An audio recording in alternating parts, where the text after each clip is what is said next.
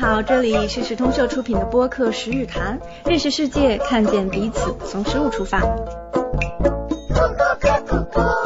各位听众，大家好，欢迎大家收听《时日谈》。今天的主播是我王浩，还有天天乐。陪对，啊聊，我们今天来到了浙江桐乡，然后我们拜访了我们的一位老朋友于建刚，他是一位返乡青年。十二年前，他从大城市回到了自己的老家，现在算从事一个半农半 X 的生活，是吧？差不多。你啊跟大家打个招呼吧。十日谈的听众大家 好，我我是于建刚。不要对说错了，因为于建刚还是另外一档播客啊的没有主我播我我差点策说，划。对我差我差点说时通社。我们跟这个团体结构算有台嘛，我们这次是正好因为出差，所以来拜访一下于建刚。对，啊，你刚才算是返乡这么多年哈，十二年。嗯，也时间很长了啊。虽然我们今天第一次见，但其实这几天聊天还是觉得我自己对你的家乡有很多的感受啊，啊。就是其实我可以先说我的感受啊你说啊，吧然后你说再吧说说，然后你啊再说说怎么样。我来这儿的第一感觉是我很羡慕这儿的人，羡慕呀。对啊，然后我觉得至少大家生生活的感觉还不错。啊很多人还在乡下继续居住，然后啊跟其他一些乡村的人都搬到这种城镇里面去的情况还是挺不一样的，啊所以我对，觉完全得没有空心化啊，对，的没有空感心觉。化，空心化没有啊。对，所以我觉得在这里的农村生活好像是一个挺好的感觉。呃，我你讲这一点我也蛮认同的，啊就是我当时觉得说，好像中国有条件能够呃这个村庄能够继续比较有活力的哈，这里是蛮有条件的，嗯、因为就像我说，他过去不用出去打工，所以呢，我其实对后边就是说它的不断的城镇化，我其实觉得还蛮诧异的，就为什么这么方便还要去城里买房，或者是一定要拆掉这个村子，我觉得没有这个必要性，就是说，因为那交通也很方便，嗯嗯，去城里也很方便，然后高铁啊什么，所以我觉得蛮可惜的，就是说对，高铁到你家，我们开车就十十几分分钟啊，十几分钟啊，然后现在我看村里人，我们昨天在村里逛，被搬走的那些居民，其实买房可能就买在几百米外的对对新建的一个房子里。对几百米好像说的很短了，但就是差离得不不多就远。蛮近的，就是一只是换了个公寓楼，就是说哦从自己家独门独栋的，非得换成一个公寓楼。对啊，但你觉得他们为什么会就搬走呢？呃，我觉得有这个熟人社会的压力，就是说现在，比如你要结婚，就是都就得城里有房，乡下那个就不算房子。那原来呢，就是县城弄一套，那现在县城太贵了，那就嗯退而求其次，在这个镇上弄一套。嗯，那么就是说，类似于娶媳妇儿或者是招女婿什么的，都得有这么个东西。所以说，就是说，即使是这样的情况，大家还是想进城，对，哪怕是进一个一公里以外的城而，且还连县城都不算是吧？就是其实是一个，就是是个镇，对啊，对就是个镇。但可能对大城市的来讲，有一个你们这样的别墅、啊独门独栋的房子是一个很奢侈的事情。是啊那但好像这里边在放弃这样的生活。它就是一个相对的，就是说，它因为生活在这个这个地方，它就有一个相对的一个社会氛围，嗯，就是你必须要去城里有个房子，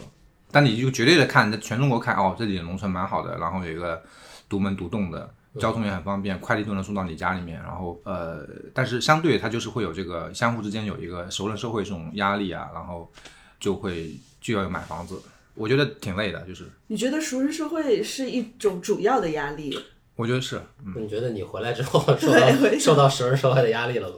哦，非常大，我觉得这是我最大的一个困难。它其实是呃耳濡目染的嗯耳濡目染嗯啊，但是呢，其实直到去年，因为看了那本贾冰那本书嘛，我贾觉冰嗯得有更从那个理论上嘛，就是认知了这个事情。原来只是就看到他们这么干，那但本我书哦我那不本懂为什么。那本书是讲什么它这个分的类别叫医学人类学啊？啊，假但我病啊假病就是它这个病假的病，哎、假的病，他就是哪里不舒服，然后呢，但不去找医院看，就找那个神仙看，然后我给你算一下，然后呢，哎，是说你的哦，原来是因为你上一次没有给你妈祭祀，或者你忘了祭祀了，哦然后你妈找你了，然后你要给她再祭祀一下，然后你的病就好了。啊，那其实它是医学人类学切入，但它整体讲的是你的地方信仰，地方性啊，，地方信仰啊。然后我以前我都参与了这些事情，但是我不懂为什么。嗯，啊，就是普遍会认为说是迷信啊什么的，对啊，但那本书看完之后，我觉得还挺好的，挺你受现益在你现在怎么认为这些事情呢？就这种好像我们认为是迷信的事情，呃，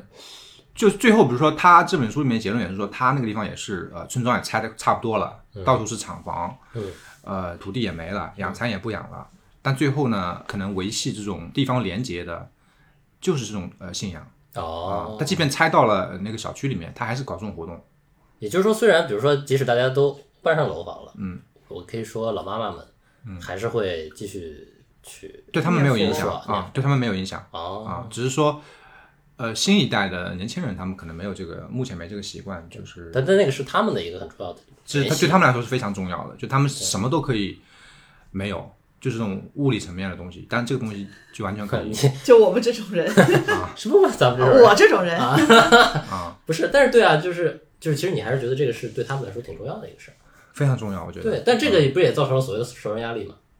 对我们今天去庙里啊面，就是看到了你老跟我们说的，这边种小麦是为了念佛，对，也看到一些、嗯可能六七十岁甚至七八十岁的对老人家嗯在那里念经，然后手上就拿着这个麦秆，对，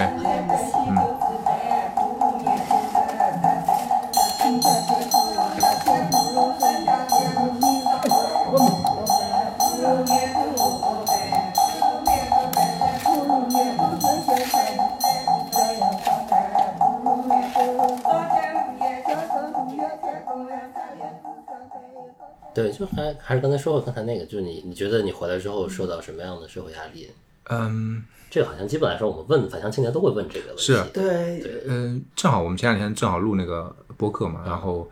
呃我们聊的另外一边是城里的那种新的返乡青年，他们没有这个压力。那我跟月丽呢都会有这个压力。月丽现在是是在那个深圳梧桐岛，就是那个城市五里农场，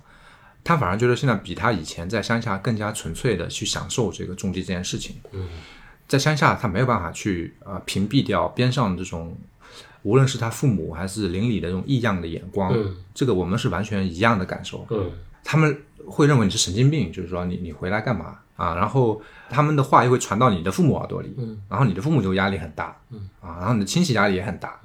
啊，他们说，哎，你那个谁，你你那个侄子或你那个外孙什么种地了，嗯脑子坏掉了啊，会这样，然后啊，他们又会来给你压力明白。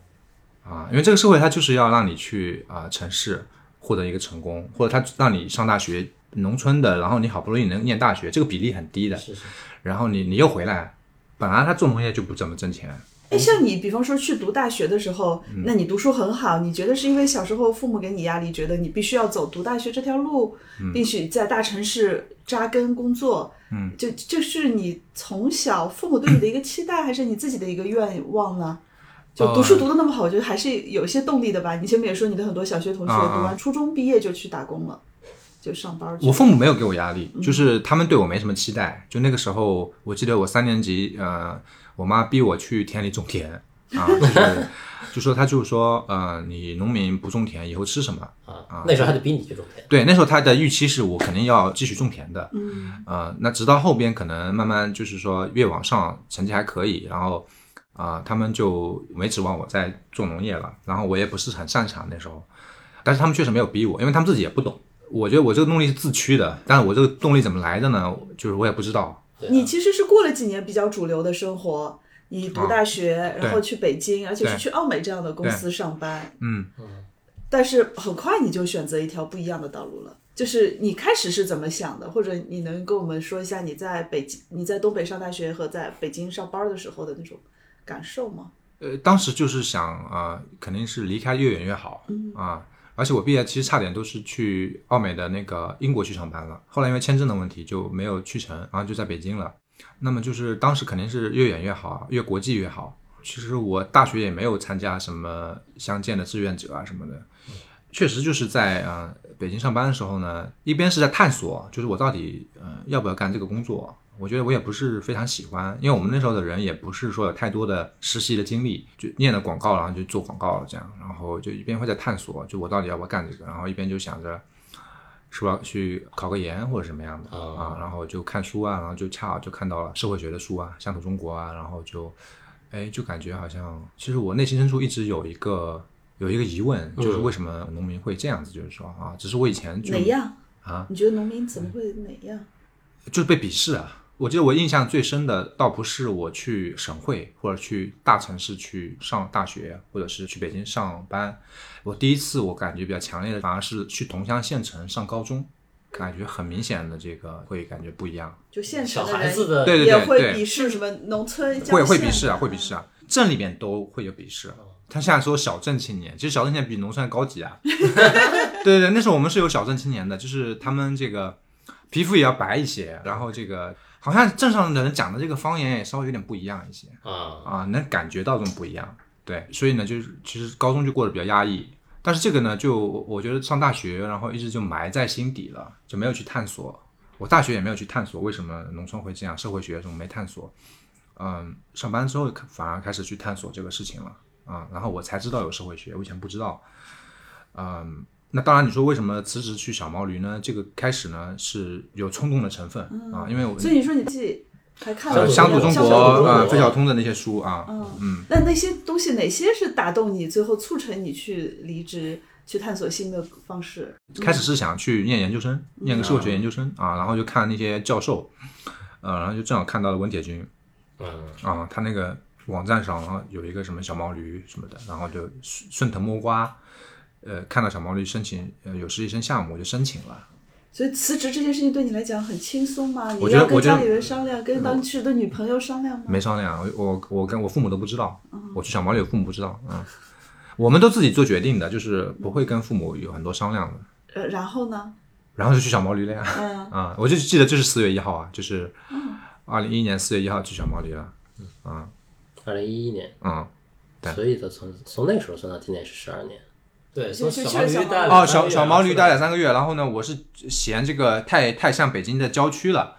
嗯、不太农村，当时想做一个特别典型的农村调研啊，为了向出来乡村经济致敬，哎，对，我觉得你是有这个啊潜力的，你有你好像一直有这个想法，就是想做啊一点儿。然后我就去申请了那个行动援助的项目，啊，特别选了特别偏僻的一个跟越南交界的一个一个村里的那边啊，都是广西呃少数民族啊，其实呃，所以呢，我就呃就又去了广西啊，然后做行动援助的这个实习生。他当时有很多项目，有生态农业的、稻田养鸭，然后有支教教育的，还有少数民族文化保护啊，还有修什么三面光啊。呃，还有唱山歌啊，这种这种项目，然后我同时我在跟村民做一些访谈呀、啊在在收集一些数据啊，所以还写是写做一些论文、调研，调研啊、我当时是实习完我就写完了，就相当于一个，你是一个自学的社会学 家，当时呢是呃另外一种想法呢是说，因为当时这个 NGO 圈里面都是偏学术嘛，他们没有人有那个商业经验。那我呢是呃呃在广告公司嗯、呃待过三年，就感觉能不能结合一下这方面企业的经验。当时特别想做一个类似于小毛驴一样的 CSA 的农场，就在我们同乡啊，然后回来其实也同步去找地了。那时候地比今天还贵哦，啊，为什么？就那时候流行那个种葡萄，然后我们那些水田都承包了，被那个老板啊，都已经涨到一千五了，快，那十年前啊、然后地也不好找，然后后来就去了呃一个朋友农场那边，在湖州离我们不远，就叫渔夫农场。愚蠢的愚，对对，渔渔夫夫啊，渔夫渔夫渔啊夫，他在那边种种地，然后去他那边啊。那当时回来压力确实，就父母也是，但是我当时呢没有特别迂回， 就是我就直接跟他们说我要种地，然后我父母就很很忧愁，嗯啊，看我劝我劝不住，啊，然后我就是直接就说要种地，我就去了湖州了。嗯嗯，后来待了三四月份嘛，然后我四月份我要结婚了，就很有压力了嗯啊。然后呢，就又去上海上班了。哦，哦，对对对对结完婚就去上班了。对，因为就有有压力，有小家庭了明白。啊。那然后那那那种你什么时候在上海工作了几年？我一二年又回上海上班了嘛，一二、年嗯、呃应该是五月份吧，一直上到了一六年八月份。哦，那是还好几年呢。呃，那个时候呢，就是半农半嗯，他们现在叫成武什么乡二什么的，城里待五天，乡下待两对对对天，对然后你周末就在回呃当时家还特别执着，每天每周自己带菜去，带到上海哦，啊、然自后己我还做饭我当时还租了个房子，是一楼有院子的，在上海，在华师大那个你那好边，执着啊。但那个院子呢始终没收拾出来，所以也没 种，嗯但是它有个院子有院子也也比没院子强。啊对，就是想一直，然后我是写日记写了一一年，调整自己的心态，啊但当时回去很难受，因为你那一年基本上就是完全呃与世隔绝了，然后呢又一心想要回乡，然后就好像接受那种教育就是比较反城市的，就城市这不好那不好，嗯然后我就不得不调节我自己的心态，啊，写日记写了一年，就差不多调整过来，嗯，啊，所以那一年我就完全屏蔽了和乡建圈的任何联系，哦我就完全屏蔽，就在上海专心上班。上班然后自己写日记调调整，那你周末不是通勤，你从上海往返你怎么走呢？高铁高铁啊，高铁方便啊哦，对，刚开始还没通，我刚开始还是坐那个绿皮车去海宁坐的还去海宁啊啊，海宁，因为我们图店在海宁和同阳交界，坐公交车，然后去海宁的那个老的那个火车站，坐绿皮车到上海南站，然后上海南站再坐地铁到上班的地方啊，辛苦，对那那最后怎么又从上海离开了呢？我们是在一年呢，就是调整了，然后到了一三年呢，我是到春节的时候，突然就萌发了想要做蚕丝被，嗯，啊，就我也不知道为什么，但是生已经生孩子了，然后就我因为我们这里呢，就是宝宝就是指的蚕宝宝啊，当时想的说专门给小孩子做的被子，蚕丝被，然后呢，所以一三年的春蚕五月份，我们家那个养完之后就做蚕丝被，一开始卖呢，都是一些朋友啊、同学买卖。第一批的陌生的客户，是因为有一个深圳有个电台叫“简单生活”啊什么的，就反正他访完之后呢，就深圳那边买了一些。那个人好像叫胡小梅，好像在深圳还蛮有影响力。嗯，然后就我们这样有了陌生人的客户第一批啊，然后就开始做蚕丝被。但蚕丝被是你父母一直在做的东西吗？呃，没有，就是正常我们原来就是养完蚕之后就把蚕茧卖掉了，嗯啊，自己家只会做一部分自己盖，就没有说销售啊你的。父母还是会做这个东西这个是祖传技艺啊，祖传技啊艺，但只是没有往外卖，没你没有的是完卖卖啊剪啊，，对，卖剪。然后，因为我们自己盖都是盖蚕丝被的嘛，自己做的嘛。那时候是我记得还是微博，就有一些媒体报道啊，然后就慢慢这样做。但是我跟相见始终还是没有联系，就没有任何联系，我切断了。然后我再联系呢，已经是呃，我记得是一六年还是一五年，应该是一五年那个 CSA 大会是在崇明岛那次。在同济大学，啊那次我也去同济同济了，大学然后他们啊组织去崇明岛参对观对对对，当时的设计风车。然后他们就要让我们去嗯参加，然后我就没机会去了。那之后呢，又跟相见又联系上了，所以等于相当于我隔了四年才重新又跟相见联系了。我调整了，因为太呃那个是非常极端的吧，嗯啊，就是说那种想法，嗯，非常反城市的那种，所以我要调整那么长时间。嗯，当时还想探索一下其他的一些蚕丝手工艺啊，我们也想做一些什么手工的织布呀、啊绸丝啊这些，嗯，但是这个开发产品没成功啊，太难了，当时发现后来是因为手工做就是很难吗？就很难。然后因为这些人都已经没有了，嗯啊、就是我们看到一些成功的案例，像啊、一个日本的设计师叫真木千秋，他在印度那边做手工丝，嗯嗯，但是呢，他也是找印度的这个当地人，他还会做一些，嗯然后印度的人工也便宜，他市场又是在日本，他自己又是学专门学设计的，可能也是比较知名的，所以他呢还可以成功。嗯呃，然后我们这个就没有那么简单，所以没成功。今天你也讲说，整个蚕丝的产业里面，嗯大概只有蚕丝被这一条还没有被工业拿走，对，是吧？是的，就其实已经有工业蚕丝被了，只是啊你们这还手保工留产品还这是手工艺还保留啊、还然后是有竞争力。对，有竞争力，因为它完全不一样。然后，呃，其实养蚕也算是，呃，这里还是比较传统的方式，还不是工业养蚕。对，我们在村里面每个村里都能看到大量的桑树。对，在房屋房屋周边啊，就是跟那个孟子还是谁写的，就是什么五亩之宅，数之以桑什么的，啊呃，老有所依，依有所养什么的，这个很像那种感觉、是吧？因为我们老人家本身他也穿丝棉啊什么的，我们这里去世的时候脸上蒙蒙一层丝棉的，嗯啊对，但是我今天看下来一圈，我觉得这个确实算是一种很少的遗留的痕迹了。而你也讲说，其实你们包括你们地里面种的东西，应该是发生很大的变迁的这么多年。你也说有老板包地啊，就是之前，啊啊比如啊，说你小时候那种状况，跟那时候很不一样。呃是，像桑菊鱼塘被推掉了，对嗯这个是地貌都发生变化了，地理地貌发生变化了，大部分的面积确实是被呃承包大户去承包了。还有少部分就是能看到一些以前的一些遗留，啊哪个是你们的？这是分钟。这矮矮的吗？对，它就是转成一巷口，你们新栽的吗？没有没有，这要二三十年，二三十年，啊桑树那么矮的吗？因为住的太密，所以才不是不是，它就是一种啊呃叫什么来着？叫就是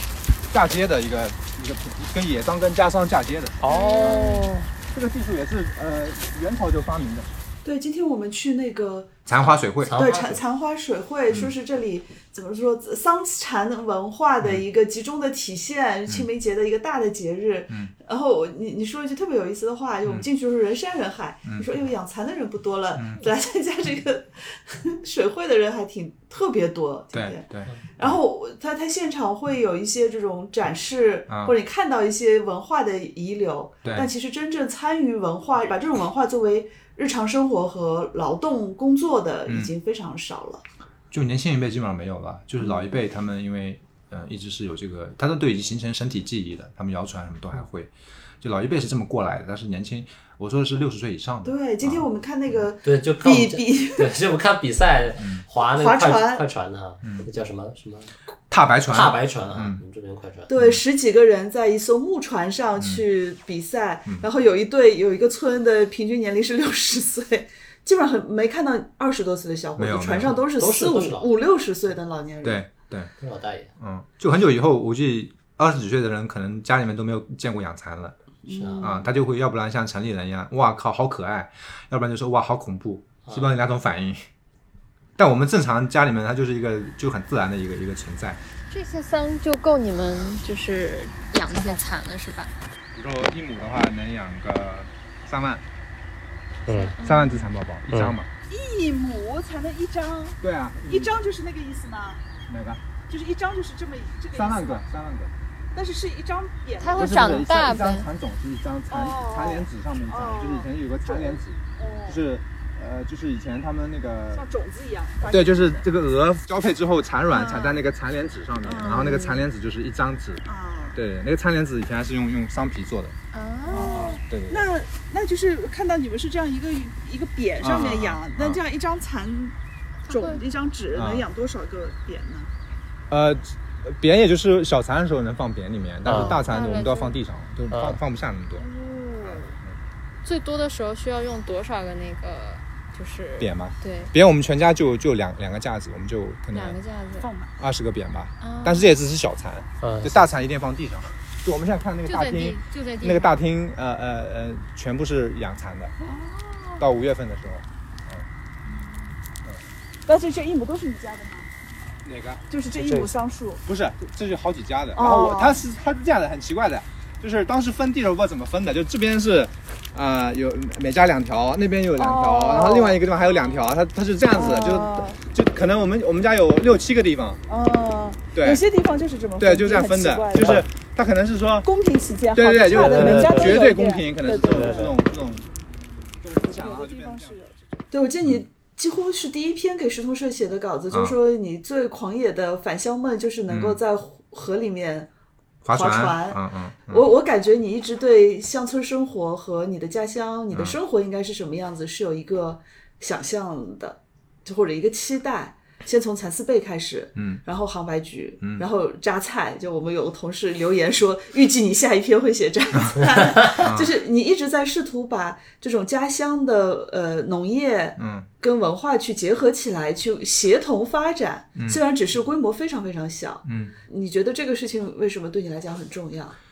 你看，甚至我们都没有想要去，一开始没有想要去做一个好像很正经的一个圈起地来的那种农场，就是我们自己家的地。那这个地的形态呢，都是以前遗留下来，就东一块西一块的。我就想要去复原一下，就是我父母当年他们是怎么操作的，嗯、然后他们就是在这些地上面去呃种榨菜呀、做杭白菊啊，在工业化之前，他们就是这样生活的。只是这个当时的这种生活呢，就是经济上没有办法能够可持续、嗯嗯啊。我觉得这个原因就是受市场的原因还是什么原因，但我是觉得蛮可惜的啊。所以呢，我们就想完全一模一样的重新做一遍，就我这么想的。然后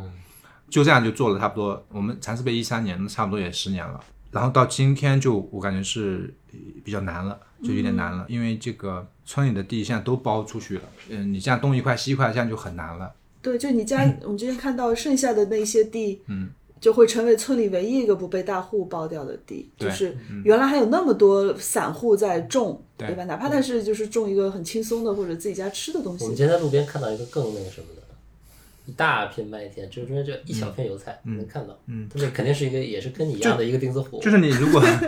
你如果不告诉呃外来的人或者是城里的人，他们看了这个觉得还蛮好的，就是一片绿绿的田野，嗯，因为他们跟想象中的一样的，就是一望无际的大平原，但是、呃他不知道这个地方以前是一个非常多样性的一个景观的，嗯这个景观是完全不一样的。而且它不光是景观，它嗯就是跟你本来村里面的人日常吃的食物，嗯还有文化。就我就想，你们原来种那么多麦子的品种，嗯用来拜佛念佛，那被包给大户以后，以后老太太念佛用什么呀？这是个对吧？就是嗯就我就很好想的问说题，啊，就是嗯这个单一化背后是更多的文化的消失，不光是这个生产方式的消失。而且你啊知道吗？就是我我听说去年就是有些老太太去偷这个大户的小麦，直接想来做那个拿麦秆儿麦秆儿，啊，那么她自己的那个种就不会再种了，这种就是大户的那个可能就是商品种了。你觉得你自己算一个怀旧派吗？有吧？我觉得我我有一些偏保守。对对对对， 但是就是我我的意思是说，其实你看，不管是乡间还是别的，就大家对农村未来会怎么发展会有很多种想象。呃很多人会觉得农村以后不能这样，然后也也不可能再守住以以前那个旧的东西了。你怎么看这些？就像我们你最近那篇文章，那个人就留言嘛，说你关心的这些事情不过 是一些嗯啊文艺青年的小小小农农情趣啊哎，小龙，小龙，江南小农情 趣。啊、我觉得这个有误解啊，这肯定是有误解。就是嗯，有有些人确实是呃有这他说的这种问题哈，但是很多就是他是缺乏农村经验的人，啊他可能是呃艺术家或者城市里面的。嗯那我确实是在这个地方的人，所以我不是一个艺术家。就是我觉得啊，对我来说这个是一个状态，就是说嗯很多人问你为什么要做这些事情，我觉得对我来说这是你用英文讲它是一个 being，它 不是一个 doing，就我是谁就就这个意思，嗯明就白就不是我为什么要做这个，就我我是谁明白。啊，我我做这些东西就是为了表明我是谁，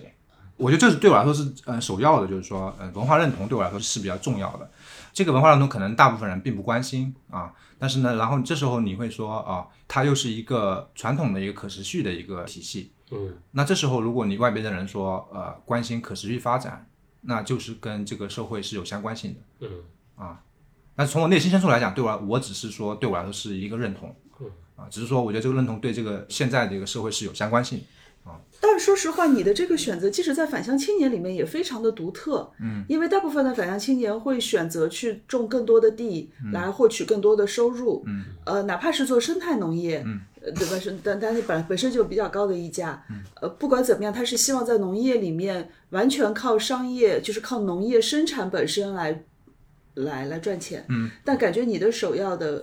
关心的议题其实就是你说我是谁，对，我通过什么东西来表明我自己。对，嗯嗯，呃，就为什么你会如此特殊呢？或者为什么别人不会像你这样去考虑自己的身份的问题？我不知道，但是我返乡的动机确实是因为这个农民身份之前被歧视的原因。我是想说哪里跌倒哪里爬起 来，我是这个原因，就是说我确实也并不是因为关心啊、呃食品安全问题，嗯，很多人是因为城市的这个食品安全需要，然后来做、呃安全的食品。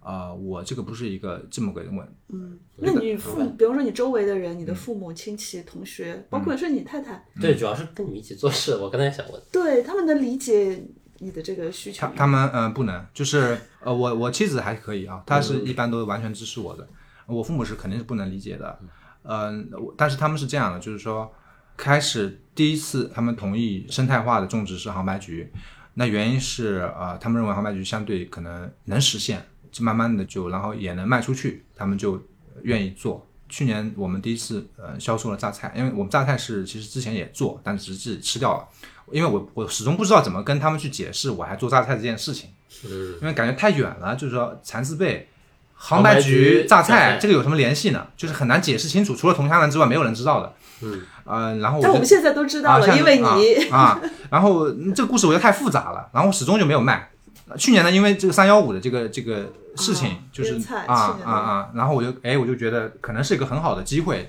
传递这个信息，然后我就我就卖了一百斤。我跟我父母呃后来他们今年好像本来不想做还是怎么着的，然后后来我就说，哎，好像有些客户还挺满意，就是还想问要有没有今年什么的。然后我跟他们说了，嗯，他们觉得好像也蛮好，就是他好像觉得也有蛮有成就感的，然后所以又今年又做了。所以他们的这个呃愿意做呢，就是是这些原因嗯啊。我刚才讲这些原因，它不是因为身份认同或者是什么，因为这些东西之前在他们年轻的时候给他们带来很多痛苦，为什么？因为挣不了钱哦，做的很辛苦。明白。他们后来就是说，呃造这个房子也造这个房子，或者给我的学费也是因为去工厂上班，而不是因为做农业。所以这个也是一个在哪里跌倒在哪里爬起来的故对事。呃然后我你看我妈现在为什么不愿意吃胡萝卜， 就是因为当年就饿肚子的时候天天吃胡萝卜，她现在不愿意吃胡萝卜跟，上海人一样，去年啊的上海人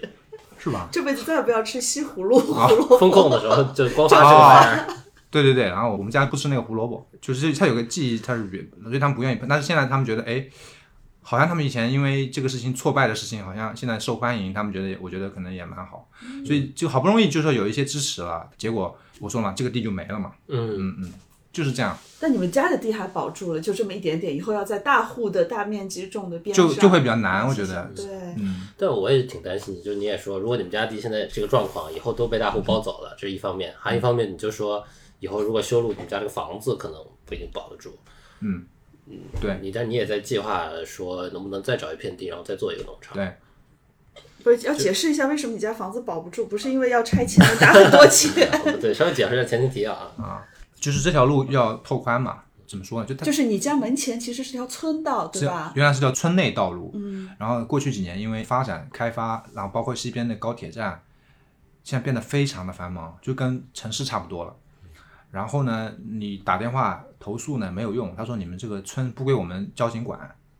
然后没人管，呃，而且他还要扩大，所以感觉就不太适合居居住住嗯了，啊、啊对，我们这两天看到很多重型的卡车，非常多会在这啊里，非常多，就非常不尊重村内的社区，就是整个的，对，对对，我们今天也说到，说塔鱼帮那个书里面描写的那个村子就比你们还惨，他们就是直接高速公路一修，这个村子就没了。全没了啊，全没了，这嗯种情况实在是太难。我我刚才想说的就是，我担心你的事情是说，嗯如果你想再找一片地，再做一个农场，离开你原来老家的这个地方，嗯你觉得你还能满足你所谓 being 的这个东西吗？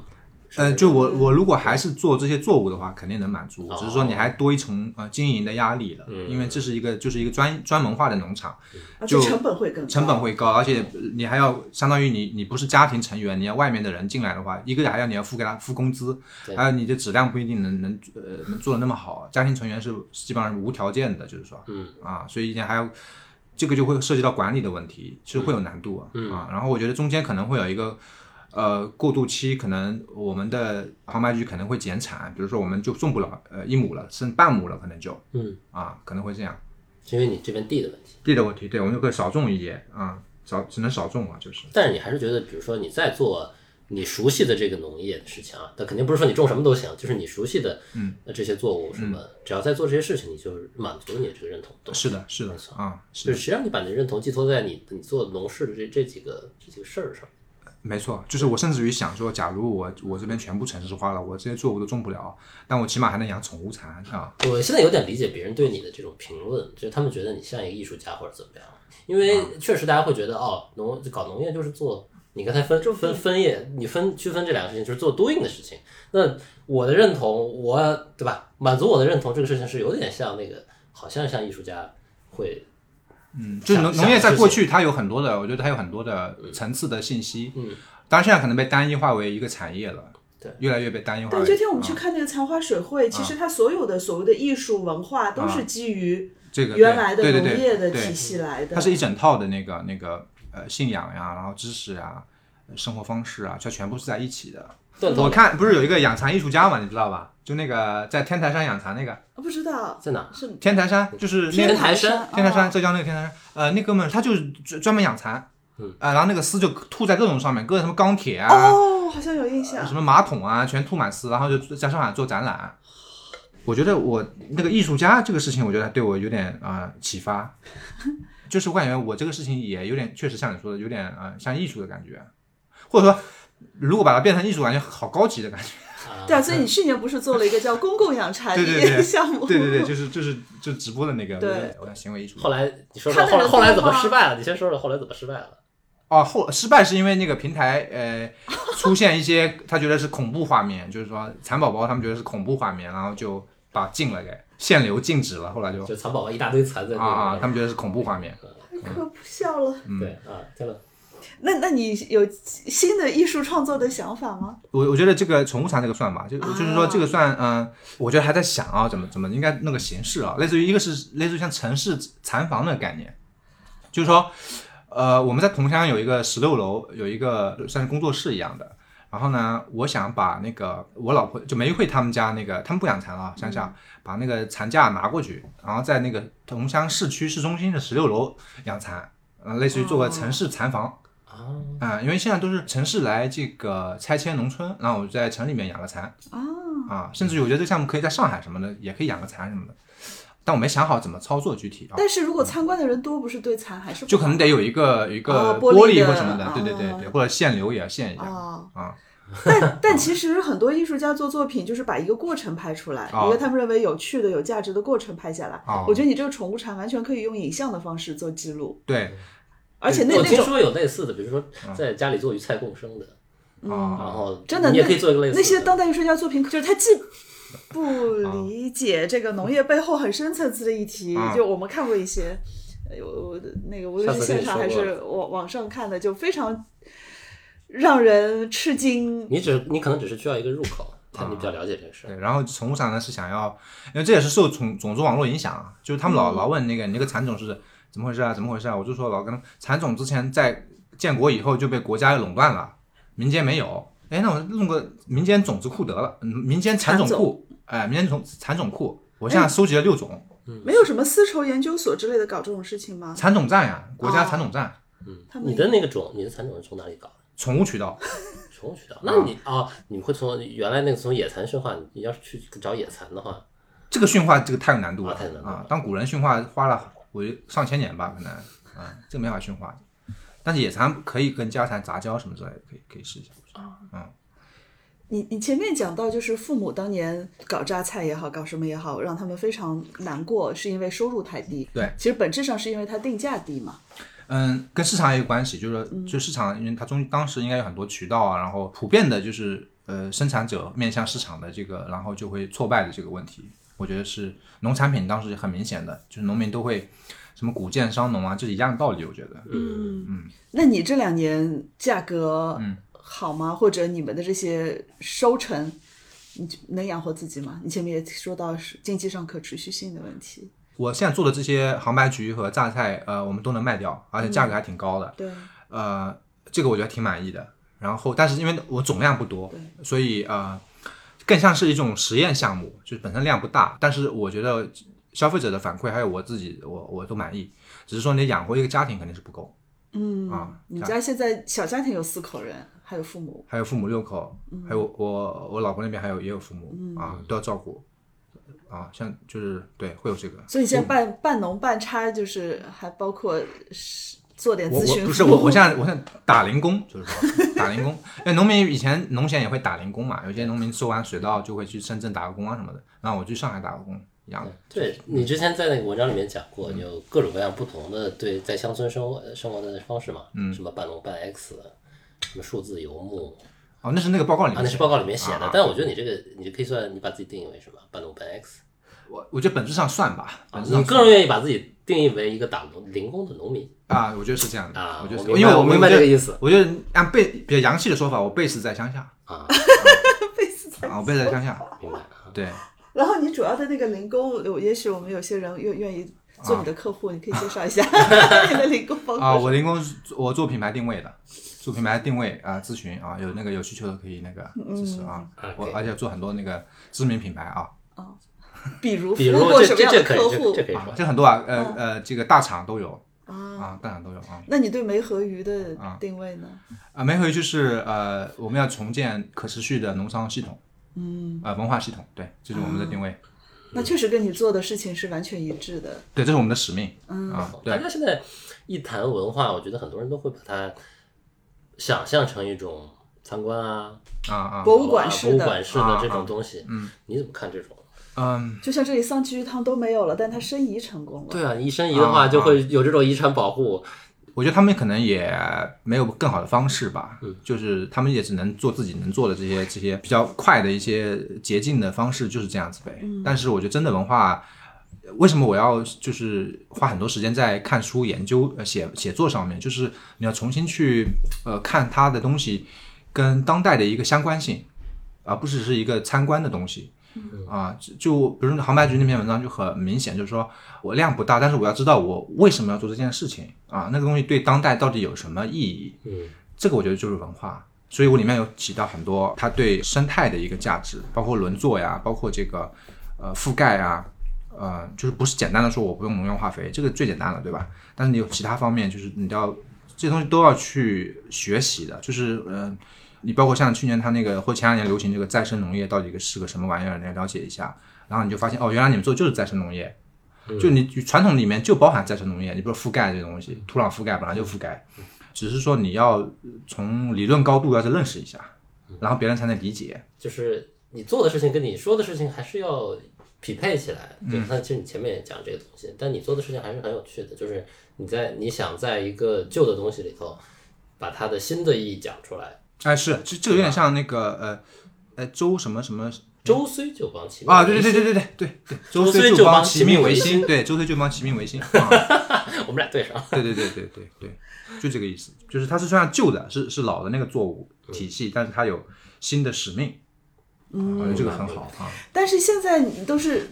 因为文化，我觉得很难是一己之力去传承、去发扬。嗯，然后你这十二年一直在做这件事情，感觉就是你和你的家人。但是其实政府也好，或者或者当地社区也好，他们其实应该是这个东西的一个主力。嗯，那你一个个人，你觉得需要？怎么样能够把你想的这些东西，不说主流化吧，嗯，起码能够不要让你一个人在做这样的事情，甚至你都要变成家门口的钉子户了。啊，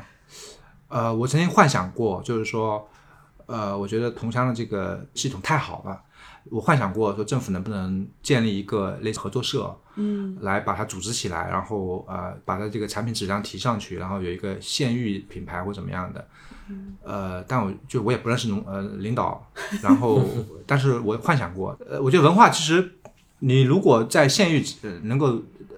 就他有他们有这种资源和平台去做，那最好。那如果不能呢？那我自己的，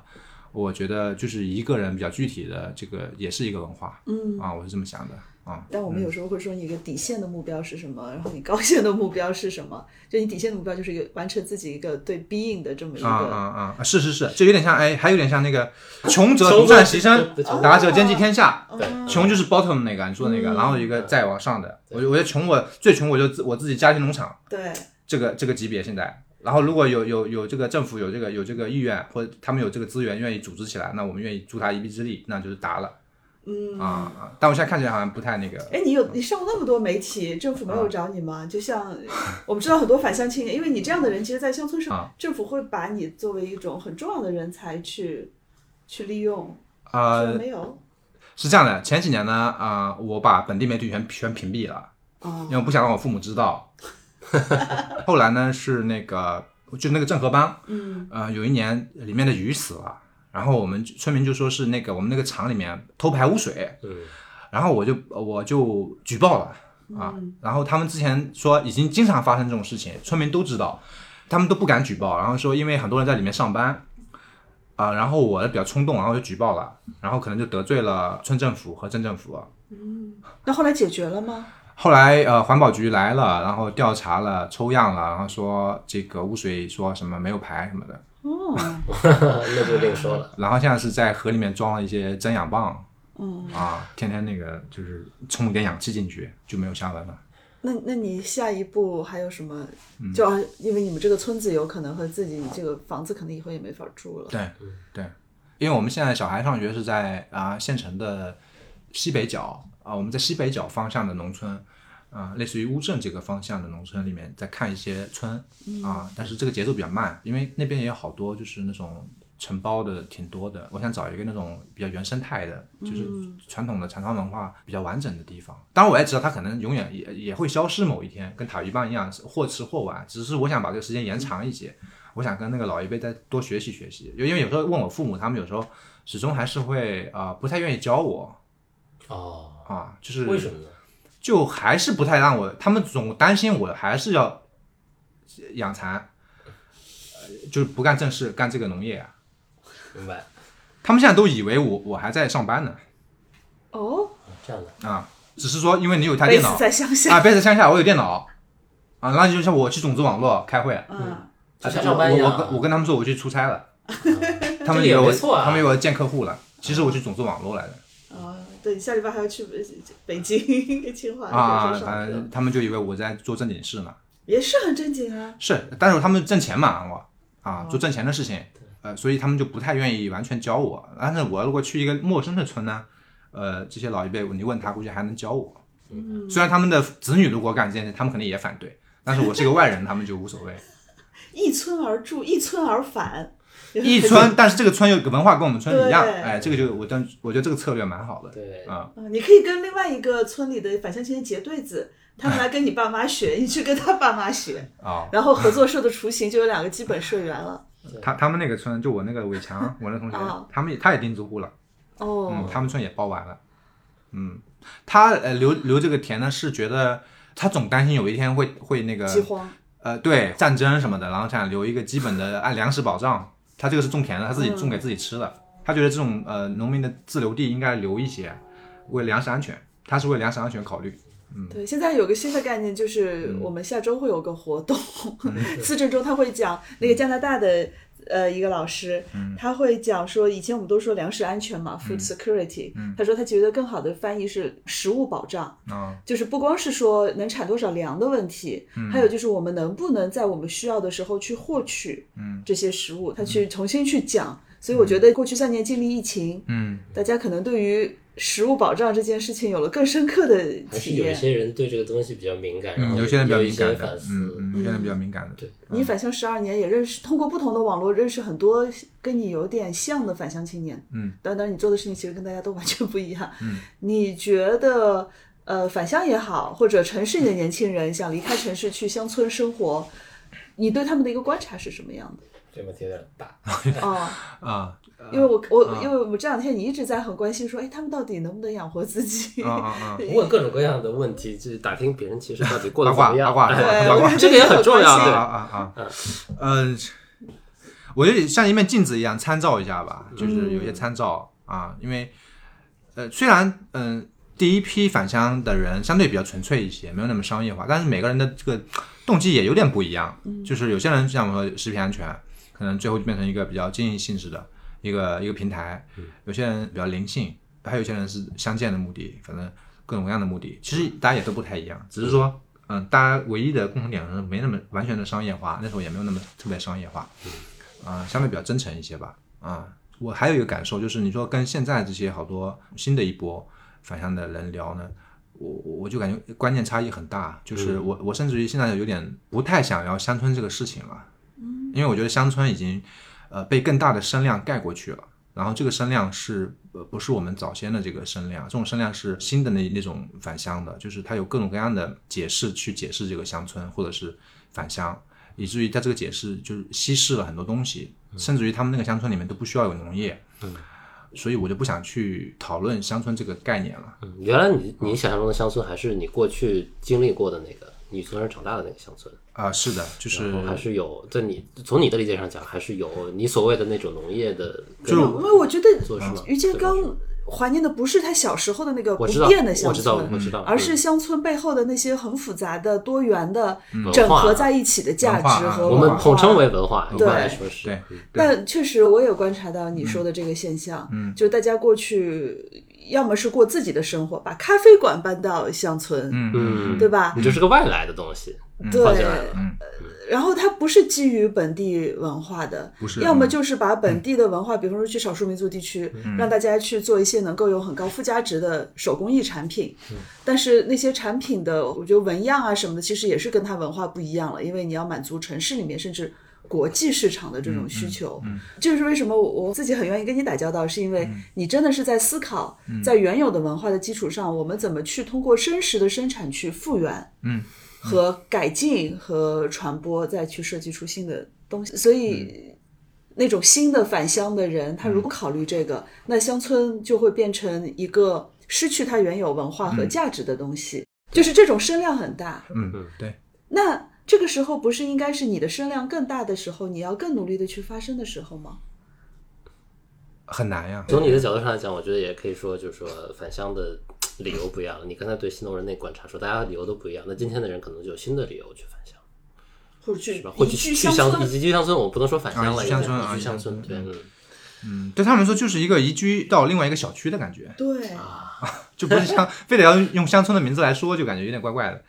呃，就是其实就一个另外一个小区，这个小区可能绿化更好，然后呃楼可能没有那么高，然后人可能更有趣啊。一个别墅，哎，你你你解决了我为什么一直对住在乡村这件事情不是很向往了？他这个话说的因为我就会变成那样的人，我觉得这啊是对乡村的一种很不尊重。很不尊重，对吧？对我嗯既然就是 我就是个城市里的人，我老老实实在城市里待着吧。对，所以是我现在就是反倒是，呃，我不愿意再去碰这些新的乡村的这种概念或社区，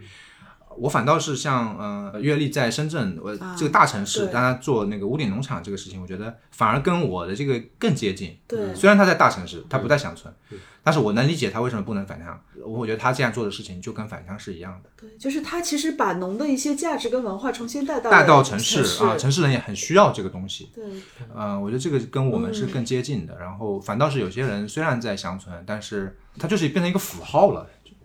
有些人身在城市，但其实如同在乡村；有些人身在乡村，但如同在对城对，市。所以我就我就觉得这是我们一个过去嗯新的一个我的新的一个一个认知吧。至于我不愿意再去谈论乡村这个符号了，我觉得这个符号已经我盖不过别人的声量。明白但是你的声音观点还是需要被人听 到。嗯我觉得这提给我们提了个醒，当我们都在谈什么乡村建设、乡村振兴、嗯文化的时候，真的要去背后去看。是不是名不符实，或者就像你前面说，定位和实际做的事情的差异到底有多大？嗯，可能大家要多去了解。我那种返乡的乡村呢，它是最开始的乡村就是这个样子的，嗯，只是现在它可能不是百分之一百的话，它可能现在只是变成了个位数了，就越来越少了。那像百分之九十几就是另外的一种乡村的新的定义啊、然后这种呢，就是对我来说，它就是一个一个自留地，就我不愿意去改变这个东西啊。就就我能理解他们为什么城市的年轻人他愿意去乡村，他们有自己的定义，我能理解这个。呃，但我不愿意稀释我自己那个东西，我我就还是保持我那个我那个定义。那你觉得有可能就是说让这些城市人去接受理解，哎，理解你的这种定义，或者他有一些行动的可能性来？城市人嘛，对，嗯呃现在很多移居乡村的反倒是城市的人嘛。城市人我觉得很难啊，因为他没有我这样强烈的，因为我在这里出生的嘛，然后在某个乡村出生，然后我我成长在这里，呃我不知道他，比如说他以后啊，比如说我我们有一个大农场，不，你们的实习生也来，嗯，然后呃他可能是城里人，但他可能对他来说可能就是一个生态种植航拍局的一个学习过程，嗯，但他可能没法理解我为什么强烈的一定要种航拍局这件事情，但他能理解说我要做我要学一个生态种植航拍局，可能是一个技术层面的东西，但我觉得只要看过你文章的人都能理解。富有背后的东西。啊就像我，我对杭白菊到底这个扦插什么亚，嗯这个是怎么闷头闷是怎么头回事？下啊对，我不感兴趣，但我觉得，但我对你这些动机和背后的想法，啊、就对我影响特别大，印象也很深刻。所以我会觉得，像我这样的人就会觉得，哎，嗯那以后如果要喝杭白菊，必须是买鱼健康，没喝鱼的。嗯然后以前等有钱了要换被子的时候， 肯定是要优先考啊虑。那当然最好，我觉得这也是嗯一种城市人的参与，就是嗯你去聆听、尊重生产者、或者这样的年轻人的一些想法，嗯然后去用产品来支持他，这样他在经济上能够可持续下但是你去。有没有觉得，其实这个市场也是很鱼混龙混杂杂的，是是是确实蛮难的这个就市场是嗯你做的这件事情，别人其实商更商业的也对会这样做。但但只要有一部分人他愿意听，因为他规模这些反青年现在规模也很小嘛，嗯，他现在先把自己家里的生产能够以合理的价格销售出去，他接下去如果不得不去包一个地，嗯去做一个农场性质 的东西，它可能产量要上去，因为它要有更高的成本。对那有更多的人愿意支持它，嗯，很重要。哎，就可惜这个蚕丝被质量太好了，好像用个很多年都不会 坏，你这个复购率会有点差。他们主要是呃，有些我们也担心这个就开始，然后开始他们后来有些是呃给自己的亲戚啊对买买这种送礼啊啊啊，这也会有一些，嗯很珍贵的东西，很珍贵的东嗯，西，确实就是来了之后我就更知道这个东西有多珍贵。其实，嗯对。但是如果听了播客以后对于江刚的故事想法感兴趣，其实，在时通社公众号上，嗯，呃，很容易能找到他以前写的大概有七八篇的文章了。更容易找到它的是团力结构，你们这个播客啊，对，团力结构播客，团力结构这个播客，我们要挂在下面。哦大家可以去听于建刚每次节气的时候，都会和其他几位对，在中国各个地方的返乡青年、或者在城市里面做农耕的年轻人的对话。嗯你们的侧重点跟我们还是有所不 同。对，呃你们你挺们好的有什么不同？ 定位定位不同定位，我们也按照你的说法定位一啊下，我们有什么哎，定位对？，你们定位什么？定位是什么？就是问你谈谈论跟食物有关的方方面面。啊，你们还是食物的一个石我头社们嘛，嗯更其实就是食物农业嘛，就通过食物去切入农业啊、环境、社会议题，包括城乡公平。呃，我们呃很大一部分是呃返乡青年，呃还有呢，我我们最近一个新的议题是乡村教育，嗯啊，就是乡村教育呢，我我们访谈过，一个是在乡村做教育的，还有一个呢是在城里面做职业教育，好多就是这个农村小孩他现在都不是在农村长大的，哦，对，我看到你们之前那哎他个节是目，对，在城里面的城乡结合部长大的，但他完全没有融入那个城市啊。比如他在北京，他就在城乡结合部，然后跟他父母一起长大，然后他就会面临很多这种，嗯、他还是乡村的其实，但他又又没有乡村的记忆。然后现在还有一些这种更泛泛的议题，就是类似于啊、有些新的这种返乡的那个，我们也有一些讨论，哦还有城市宜居者啊什么的。就团体结构呢，我现在把它定位成是一个比我自己的那个梅和鱼要稍微开放一点的平台，就我愿意跟他们对话，就我会一个观察者、一个对象的一个嗯角度。对对，那反正如果大家还想了解于建刚更多信息，就对去刚才我们指点的那几个。确实，在播客途径平台上谈论这些乡村农业话题的，很少，啊嗯也很也不少多很少，因为主要还是城里人听更多。那就今天就这样，好，嗯非常谢谢谢刚谢。嗯，对好，那我们下次节目再下次见，嗯，嗯，拜拜。拜拜。感谢收听今天的播客节目，你也可以在微信搜索“时通社”，关注我们的公众号，我们也会在那里第一时间更新播客信息，还有更多精彩的原创文章和活动等你发现。本期节目就到这里，下期再见。